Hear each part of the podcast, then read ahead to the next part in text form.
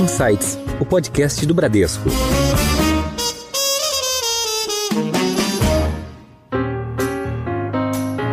Olá, bem-vindos a mais um episódio do Insights, o seu podcast semanal com ideias que provocam um novo jeito de pensar. Eu sou a Priscila Forbes e hoje nós temos uma edição especial diretamente da COP27, realizada no balneário de Sharm el-Sheikh, no Egito. E a COP27 foi marcada, mais uma vez, entre outros pontos, pelo alarme da questão climática, que soa cada vez mais alto. Estão também muito claros os efeitos do aquecimento global, períodos chuvosos mais curtos, inundações mais violentas e secas severas, apenas para citar alguns deles. No entanto, que lições a Conferência das Nações Unidas para as Mudanças Climáticas, a COP, nos trouxe? Que mundo pode surgir de mais uma edição do evento que mostrou que o momento de agir é agora? Quem está conosco para falar sobre isso e muito mais é o Marcelo Pasquini, diretor de sustentabilidade do Bradesco, que participou da COP27 e nos traz de lá as principais informações deste encontro. Pasquini, bem-vindo de volta ao Insights. Obrigado, Priscila. Sempre um prazer estar aqui com vocês. Pasquini, você está aí no olho do furacão, né, uh, diretamente de Sharm el-Sheikh, na COP27, que teria uh, seu encerramento agora e foi estendido até pela, uh, pelas discussões calorosas ali entre as delegações de, de, de vários, vários países. a gente viu aí até uma extensão uh, para o final dessa conferência que é tão relevante, que acontece anualmente. Você teve também na última COP, a gente gravou um episódio do Insight sobre isso, a COP 26 em Glasgow, gravamos com você diretamente de Glasgow, na Escócia, e agora estamos de novo com você. E Marcelo, ao, ao, longo das discussões da COP, ficou evi evidente a relevância do financiamento climático né, para transição e adaptação uh, dos países às, às, mudanças climáticas. Nesse contexto, é, falando especificamente do nosso setor, que é o setor financeiro, como é que você enxerga a nossa atuação?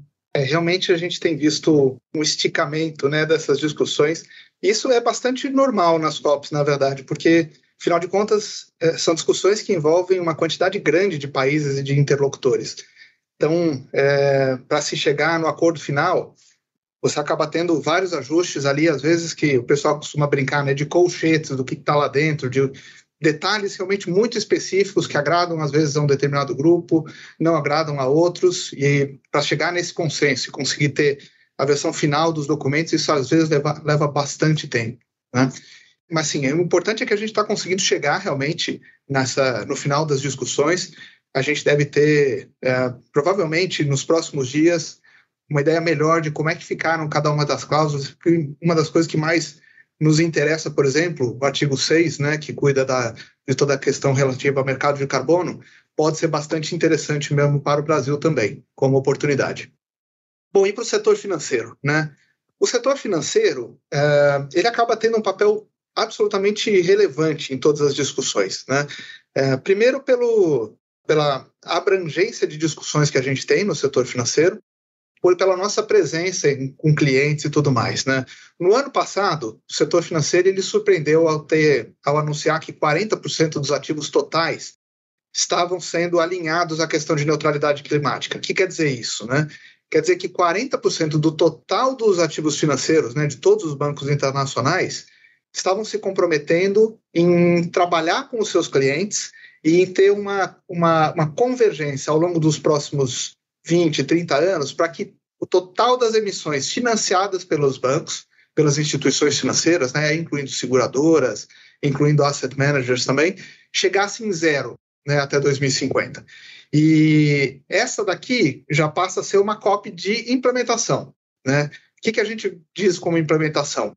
É uma cópia onde a gente está vendo como é que as, todos esses compromissos, todos esses acordos que foram firmados nas, nas COPs anteriores, se materializam ao longo do tempo. E a gente já vê ao longo desse último ano um amadurecimento realmente bastante grande das, das discussões, tanto das empresas quanto dos, dos bancos. Né? A gente sabe que a necessidade de, de recursos para a transição é enorme.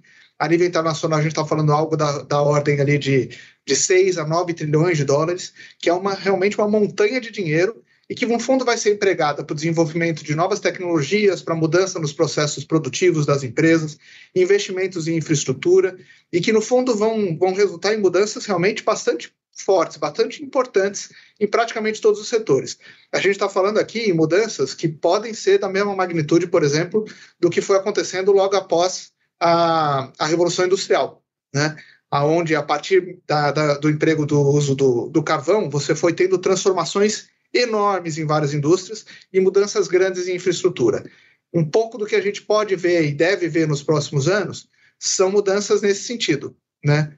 Elas vão ser muito maiores do que a gente olha simplesmente do ponto de vista físico, né? A gente não está falando só do que vai ter que mudar por conta de seca mais pronunciada, por conta de, de desastres naturais. A gente está falando, falando de mudanças que vão acontecer a nível setorial mesmo. Então, são, são mudanças enormes e praticamente em todos os setores econômicos que a gente, que a gente acompanha. Né? E por isso que os bancos são tão importantes, porque no final são os bancos que direcionam os recursos que vão ser empregados em toda essa transição. Né? E a gente tem um papel muito grande de não apenas estar é, apoiando os nossos clientes do ponto de vista financeiro, mas também de estar destacando os riscos que a gente enxerga, as mudanças que a gente está vendo acontecer e apoiando os clientes para que eles gerenciem melhor esses riscos e possam aproveitar de uma maneira mais eficiente cada uma das oportunidades que vai aparecendo. Legal. Marcelo, você tocou aqui nessa, nesse ponto econômico, né, da, da transição é, de, de, um modelo pós-revolução industrial em direção ao que a gente está buscando aqui os países juntamente estão buscando eh, chegar nesse net zero, né? ou seja, na zeragem da, ou na compensação de forma a zerar a emissão dos gases de efeito estufa que causam o aquecimento global. Né? E aí talvez o, o, principal, entre aspas, vilão e o, o, setor que mais deve passar por transformações é o setor energético, né? É, então, a migração ali de, de fontes uh, fósseis, né, de, de fontes de, de combustíveis eh, como carvão, como petróleo, por exemplo, em direção à matriz mais verde, né, mais sustentável, de energias mais é, é, fontes de energia mais renováveis. E eu me lembro que uma das, das metas era de limitar o aquecimento global em no máximo um grau e meio, né? Como é que a gente está no sentido do cumprimento dessas metas? O que, que foi cumprido entre a última COP em Glasgow e essa agora é, em Sharm el Sheikh? Como é que a gente está nessa trajetória, nessa direção de cumprimento dessa, dessa meta, principalmente é, em relação a esse setor, né, dessa transição energética? Legal, Priscila. Olha, realmente a gente tem um desafio enorme no setor energético de transição, isso a nível internacional. No caso do Brasil, a gente tem uma, uma posição bastante peculiar e bastante favorável, que a nossa matriz elétrica ela é muito, muito limpa. A gente tem, em termos de energias renováveis dentro da nossa matriz, algo próximo de 85% de energia proveniente de fontes renováveis. Isso é, é, é coloca a gente num, num ponto realmente muito favorável para a transição energética. Né? É lógico que quando a gente olha para a nossa matriz co completa energética, a gente, aí para o lado de transportes, acaba tendo uma, uma dependência maior de óleo, que é para basicamente geração de combustível, né? geração de energia a partir de combustível, uh, até porque a gente tem um país continental e o transporte rodoviário é predominante aqui no nosso país. Então a gente acaba tendo aí realmente um pedaço grande proveniente de óleo que é para basicamente transporte. Agora, não existe uma bala de prata, né? Nessa transição, a gente tem a questão de energia, que é muito importante, construção civil é um, é um fator relevante de emissões, é, o transporte, né, que eu estava comentando, realmente é também é muito grande, siderurgia, enfim, a gente tem uma série de setores que é, cada um com o seu papel, suas dificuldades, vai ter que passar realmente por uma, por uma transição bastante forte nos próximos anos. Né? Do ponto de vista de geração de energia, a gente tem visto um, um crescimento exponencial mesmo da, de, de, crescimento de energia solar, por exemplo, na nossa matriz, e isso começa a fazer uma, uma grande diferença já no total. Né? E isso não é só para consumo residencial. A gente tem sido, inclusive, um dos grandes financiadores né, de, de placas solares para residências. Essa é uma indústria que, por exemplo, para a gente está crescendo por volta de duas vezes ao ano, então a gente duplica o nosso portfólio total a cada ano. Isso já vem vindo já há alguns anos. Né? E a gente imagina que isso deve continuar a crescer, e não só no residencial, mas também para instalações comerciais e cada vez mais para a indústria também. Né? Então, são mudanças que a gente deve ver acontecer cada vez mais, mais forte. Em alta. Agora, é, Pasquini, um tema aqui que é alvo aqui de discussões acaloradas, vamos dizer assim, há, há, há várias edições da, da COP, é a criação do, do fundo para perdas e danos. Né? Essa é uma discussão que teve seu protagonismo agora nessa, nessa COP também. Então, assim, de maneira muito resumida, seria a intenção de criar um fundo financiado aí pelos, pelos países mais desenvolvidos uh, para compensar os, os danos, não só humanitários, claro, mas também uh, econômicos, uh, aos países em desenvolvimento, né, que teriam sido os, os maiores prejudicados Uh, nesse ciclo de, de, aquecimento global, né? Porque são países que sofrem questões de, de secas, de uh, inundações, principalmente países insulares, né? Que estão assim, com a elevação do nível do mar, eles ficam ameaçados ali de até perder realmente, efetivamente, o terreno. É, enfim, então seria um fundo para os países ricos, países desenvolvidos, compensarem por eles terem sido, ao longo das últimas décadas, os, os principais emissores aí, né, de gases de efeito estufa, compensarem os países é, menos desenvolvidos pelos danos causados né, nessa, nesse aquecimento uh, global e todo o desdobramento climático que, que vem dele, né? E os Estados Unidos inicialmente era muito refratário à criação desse, uh, desse fundo, justamente para não querer uh, assinar o nome dele lá, assumir culpa por isso, né? Se eu, se eu tô botando dinheiro nesse fundo, quer dizer que eu tô, tô admitindo que eu sou culpado por boa parte desses danos, né? Não é, não é bem isso, é, obviamente eu estou simplificando muito, mas a gente teve uma sinalização positiva nessa COP, é, vindo da da, da delegação ali da, da União Europeia, estando disposta a levar adiante essa discussão, levar adiante a criação do fundo. Claro que os pormenores, as regras seriam discutidas aí ao longo dos, dos próximos dois anos, das próximas, dos próximos COPs, né? E aí tinha sempre um impasse de, mas se alguns países emergentes, e aí a gente, né, estamos falando aqui de nós, aqui do Brasil, a China, a Índia, por exemplo, sim, são países em desenvolvimento, mas são países que também contribuíram né, para a emissão é, desses gases. Aí, principalmente falando da China, que ainda também usa bastante carvão né, na, na, na matriz energética dela. É, então, assim, isso ficou sempre um, um, um, impasse, mas parece que a gente teve uma sinalização é, positiva aí. Como é, como é que você está vendo a evolução desse tema e o que, que você ouviu por aí a respeito disso? É, esse é um tema que já é discutido há muito tempo e realmente há uma dificuldade grande em se assumir essa, essa responsabilidade, né? tanto pelo, pelo aquecimento quanto pelo, pelo ressarcimento pelos danos que estão acontecendo nos outros países.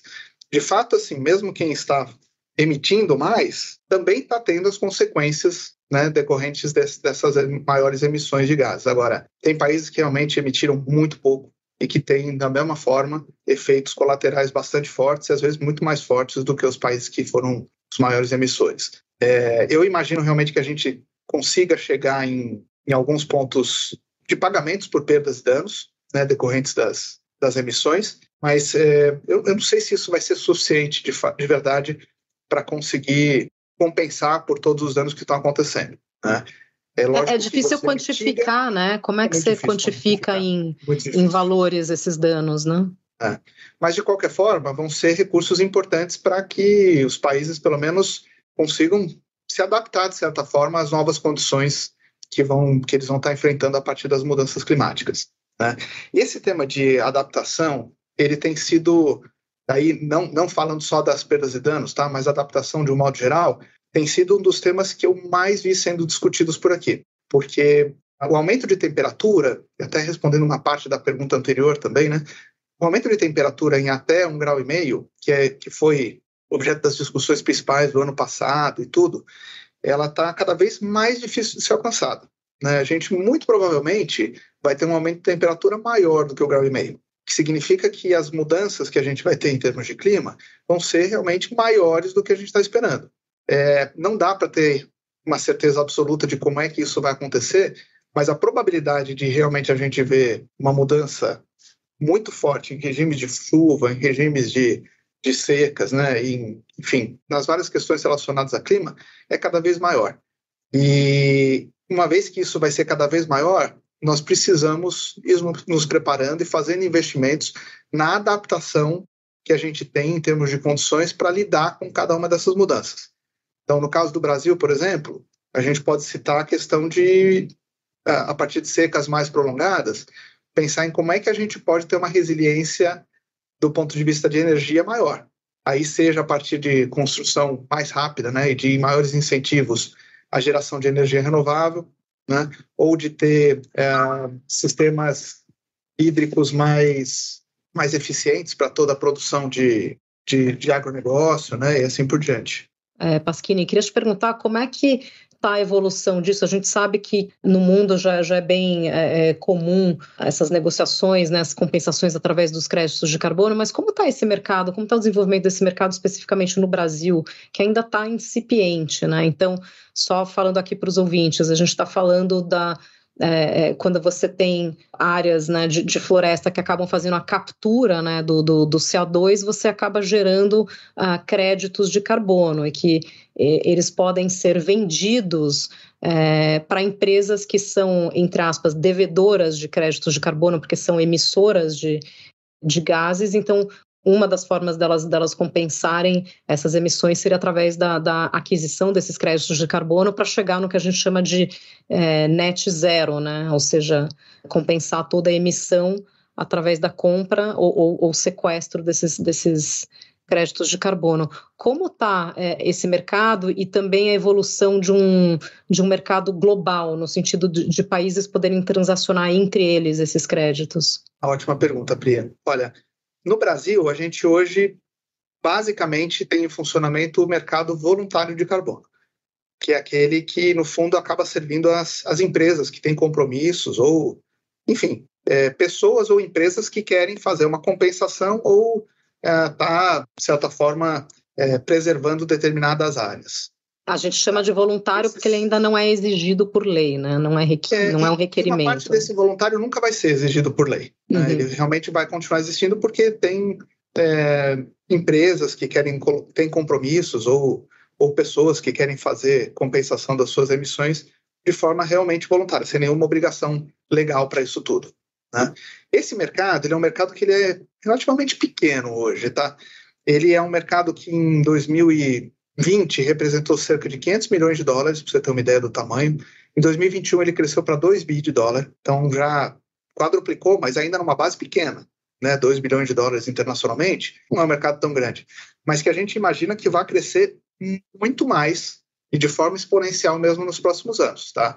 À medida que todos esses compromissos e todas estas toda essa pressão internacional a respeito de compensação de gases, de você ter uma uma postura mais responsável das empresas fique cada vez mais importante. Né?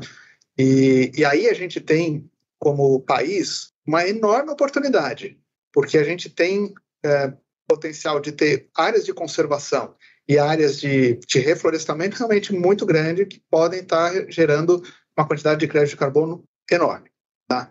É, e isso vai permitir com que estas áreas realmente tenham uma, uma proteção e um cuidado cada vez mais especial, preservando aí não só a questão do carbono, né, que está retido dentro das, das, árvores, mas também toda a questão de, de, de, de ativos biológicos que você tem para todas essas regiões, né? E, e, a bioeconomia pode se beneficiar cada vez mais a partir daí. Né? Então, por isso que é importante a gente realmente garantir que o que se extrai de uma floresta em pé seja muito mais valioso do que você tira de uma floresta à medida que ela é derrubada. Você falou isso no, no último episódio que gravamos juntos, né? Você falou exatamente que a floresta vale muito mais em pé do que derrubada. Pois é, e ela tem que valer cada vez mais, né? Para você realmente ter os incentivos corretos para que é, essa preservação de fato ocorra. Agora, a gente, além do mercado voluntário, tem o mercado regulado de carbono, que é um mercado que, por exemplo, na Europa já é bastante forte, mas você tem vários países que têm é, diferentes tipos de mercado em diferentes graus de, de maturidade. O europeu ele já está bastante bem estabelecido, é um, é um mecanismo de cap and trade, então você tem um teto que você estipula né, de, de emissões para cada uma das indústrias, e o que você acaba saindo daquele teto, acaba extrapolando, você tem que compensar com quem está abaixo do teto. Né? Por isso que o crédito de carbono acaba tendo um valor tão grande no mercado regulado de carbono. Né? E se espera que a gente tenha aqui um mercado regulado também no Brasil, implementado a partir da, da promulgação do projeto de lei que está em discussão. A gente teve um decreto recente que ah, já colocou um pouco mais de regras e deu um pouco mais de luz para o que se espera do que seja esse mercado, mas ainda falta a regulação final. Né? A partir de então, a gente passa a ter um mecanismo mesmo de, de compensação que vai ter que ser feito entre as empresas dentro do setor. A gente ainda não tem exatamente como é que ficam as regras, mas isso vai fazer com que as nossas empresas comecem a ter, por um lado, né, uma obrigação de reduzir essas emissões de carbono ao longo do tempo, de acordo com planos que vão ser estabelecidos, né, o que dá muito mais previsibilidade do, da trajetória de redução de emissões para todo, todo o mercado. E, por outro lado, credencia também que a gente uh, acesse mercados como, por exemplo, o europeu, que vão começar a tributar essa exportação de produtos brasileiros para a Europa a partir de, de do, do, tanto de carbono que está sendo compensado, de que está sendo emitido né? E que a gente fique cada vez mais competitivo internacionalmente nesse ponto de vista. Então você está então, dizendo que os produtos eh, vai ou as indústrias é, responsáveis por, por maiores emissões seriam de, de alguma maneira é, penalizadas tributariamente, é isso, no comércio Exatamente. exterior? Para a gente ter alumínio ou aço entrando na União Europeia, se vier do Brasil tem, com, com, toda a regulação pronta, com todos os, toda a mensuração de carbono, a gente vai estar muito mais competitivo para entrar na União Europeia com esse aço brasileiro, que vai ser muito mais verde. Né? Então uhum. a gente acaba tendo uma, uma competitividade maior, porque a gente não vai ter uma tributação tão grande para entrar na União Europeia. Ou seja, é, impacta diretamente aqui no, no nosso PIB. Diretamente na competitividade dos nossos produtos internacionais. Legal. Em Foco. Bom, é, Marcelo, acho que tem muitos pontos aqui. A gente poderia se aprofundar muito mais, mas a gente fica restrito aqui ao tempo do, do nosso episódio. Então, queria pedir para você fazer aqui um, um, resumo ou destacar os principais pontos é, das plenárias em que você esteve, das discussões nas quais você participou, quais são os principais insights que você tira aí da COP27. Olha, essa cópia aqui, como eu estava falando, é uma cópia realmente de implementação. O que a gente não esperava, que eram, por exemplo, diversos anúncios, né, tanto de países quanto de empresas mais, realmente não aconteceu. Mas o que a gente tem visto, isso sim é bastante positivo, é que as empresas estão muito mais sérias em relação aos, aos compromissos que fizeram nos anos anteriores. A gente já começa a ver realmente uma evolução grande, um amadurecimento dessas discussões todas de como é que esses, uh, esses compromissos vão se materializar ao longo dos próximos anos. As metas, tanto de empresas quanto de bancos, já começam a ser divulgados e você vê um, realmente um, um caminho para essa descarbonização ficando cada vez mais claro. É lógico que quando a gente pensa até 2050, é muito tempo. Então a gente tem que garantir que até 2030, por exemplo, grande parte dessas desta, desse, desse caminho para descarbonização já tem acontecido. Agora, é claro que para você chegar no total que você precisa descarbonizar até 2030, o tipo de tecnologia que vai ter que ser empregado já está relativamente dado, porque essas tecnologias demoram para ser implementadas, então difícil você ter novas tecnologias que vão estar tá entrando até 2030 a ponto de fazer diferença no total de emissão de carbono. Agora, o caminho que a gente vai ter de 2030 para 2050, ele tem que começar a, desenhar, a ser desenhado agora porque senão a gente não consegue ter este, esta segunda fase de descarbonização, que é o que vai levar da nossa queda de metade, que é o que a gente tem que cair até 2030, para zero até 2050. Né? E aí a gente vai depender realmente de novas tecnologias sendo empregadas em cada um dos setores e de um uso cada vez menor de combustíveis fósseis nas matrizes, nas matrizes energéticas de cada um dos países. Mas é factível. É factível, é factível. Agora, muito difícil que a gente consiga realmente restringir em um grau e meio. Por isso que as discussões em adaptação têm sido mais intensas e que a gente precisa, de fato, é, começar a investir de uma maneira mais pesada para que estes, estes efeitos de mudanças climáticas sejam possíveis de ser encarados, de ser realmente lidados ao longo do tempo. Muito bom. O tempo urge, né? Tempo urge. Muito bom. Nós conversamos hoje com Marcelo Pasquini, diretor de sustentabilidade do Bradesco. Pasquini, mais uma vez, muito obrigada por compartilhar com a gente a sua visão e os seus principais takeaways da sua participação na COP27. Obrigada. Prazer, Priscila. Obrigado a vocês todos e uma satisfação enorme participar do Insights. Conte sempre comigo por aqui. Isso aí, você que nos acompanha já sabe que toda semana tem um episódio novo do Insights. Acompanhe na sua plataforma de streaming preferida. Tchau, até a próxima!